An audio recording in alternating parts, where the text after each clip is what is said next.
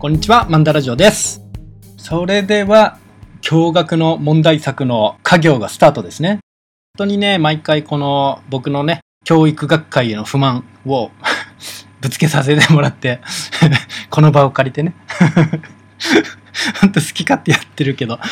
本当にありがとうございます。お聞きいただいてありがとうございます。ということで、家業をスタートしていきたいと思います。では、最初に一番トップバッターは、仮にっていう仮、仮面の仮とかね、仮という字になります。この字は、仮にの部分に偽りや偽物という意味と、代わりに、代わりのというね、代用としての意味がありまして、これしかもね、仏教用語では、けと呼んで実体がないことという言葉を示していたり、また本来のものではない、一時的とかね、いった意味が今日的な意味になりますかね。で、この真珠に見られる、この真珠体に見られるソルというね、反対の反の字は、これまた何かポジティブなもののイメージを持たないものですよね。で、休館時の右側は、ウィクショナリーなんか見ると、由来不詳で済ませてありますし、語源辞典なんかは、左側が未加工の玉を表し、右側が両手の造形だということなのですが、まあ、ちょっとあんまりイメージつかないんで、本当かなということで、ね、自分的にはどうかなと思って考えてみたけど、出ませんでしたね。うん。役に立ちません。まあね、その、暇とか余暇の暇、いとま、ね、そういう字とも変わってはいるんですけど、まあ、その辺、ね、いとまの方だと時間的な意味での使われ方が多いかなっていう感じで、この目辺の漢字から人弁の漢字になると、あどうですかね、全くわかりませんね。すいません。こんなことも、こんなことも混ぜつつ。で、でも、あの、なんか思うんですけど、もう素直に読んじゃうと、右側は上にこう、下にまた、で、小股で歩く、イコール困った、そういった困った状況、ね、そういったのがなんとなくイメージしちゃうし、左側は、こう手ですよね。手に、まあなんか棒切れの上に玉でも掲げてるようなね。なんか、まあ物持ってんのがバレて困ったようなね。そういった状況、なんとなくそういう感じかなっていうね。今の仮っていう字は多分だけど信じ体になって私たちが勝手に持っているイメージで、昔の旧漢字だと違うイメージが多分必ずあったはずなんですよね。まあ、ちょっと伝えられないのでごめんなさいなんですけど、まあなんかそういうのね、想像するだけでも面白いんで、皆さんもしよかったら楽しんでください。ということで、次貝、貝の字。貝の字ですね。会うとかですね。新字体では、こう、人屋根の冠の下に、言うという漢字。意味的には、人が人のことを伝えるの意味の漢字になりますけど、旧字体はね、これ何ですかね？これは、なんか、何は金融道に出てきそうなね、キャラクターの顔のような感じに 見えますよね。もう眉毛なんかもつながってて、なんか濃ゆい感じのね。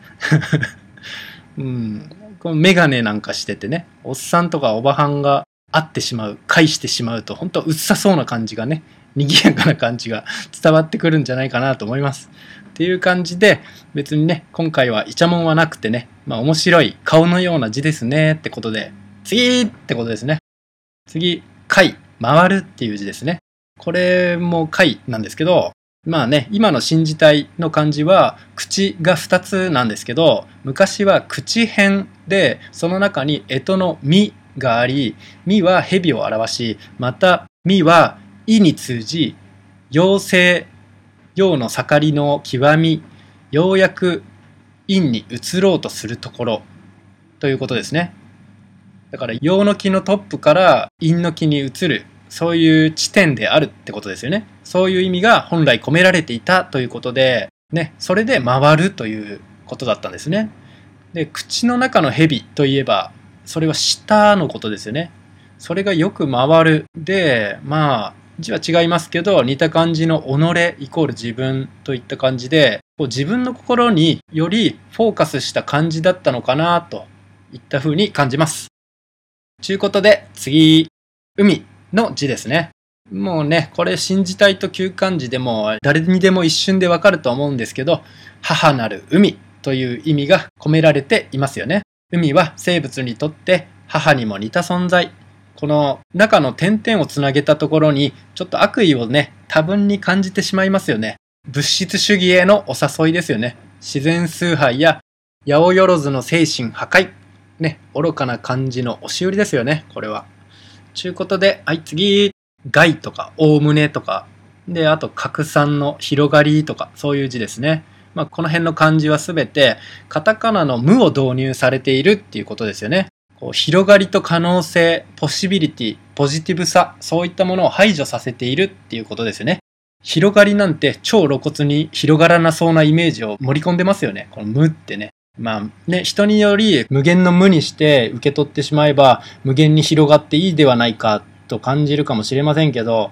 うーん、本当にそう感じますかってことですよね。広がってるのを無にしてませんかってことですよね。で、新時代によく組み込まれているカタカナのひとかむとかめとかつとか、こうなんとなくね、悪い意味で広がりや華やかさを占める。閉じ込める方向性で使われていたり、自然とのつながりや全てを敬う心とのつながり、冷静開花の心を育てない方向性、そういった意味で使われている、ね、そういうことが多く感じますよね。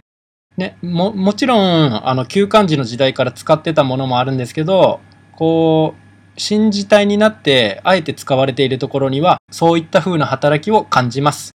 ということで、次、冷める覚醒の覚という字ですね。もうね、これは本当に自分はね、真実の旅人っていうね、ちょっとわけのわからない職業を自称しておりますんで、多くの場合で訪れる真実イコール意識の観点から意識についての本を出させてもらったんですけど、うん、その意識に関して冷める、覚醒するという意味で、その意識に関してよく使われる言葉なんですよね。代表する言葉、冷める、覚醒するっていう言葉なんですよね。この冷めるっていう字については、もうね、これはもう掘らなくては、掘っていかなくてはっていうね、気持ちが湧いてきちゃいますね。まずね、意味的には、覚える、記憶する、気づく、感覚、錯覚とかね。で、悟す、悟る、道理を知る、覚悟、尖閣、本格とかね。覚める、目を覚ます、覚醒っていうね、まあそういった意味があります。ちゅうことで、新字体については、早速やはりの津の冠であるね、津冠ですね。冷める道を閉ざしたい意図が見えると思います。そして旧字体では謎の文字になってますよね。やはりわからないことは直接イメージしてみると良いということで、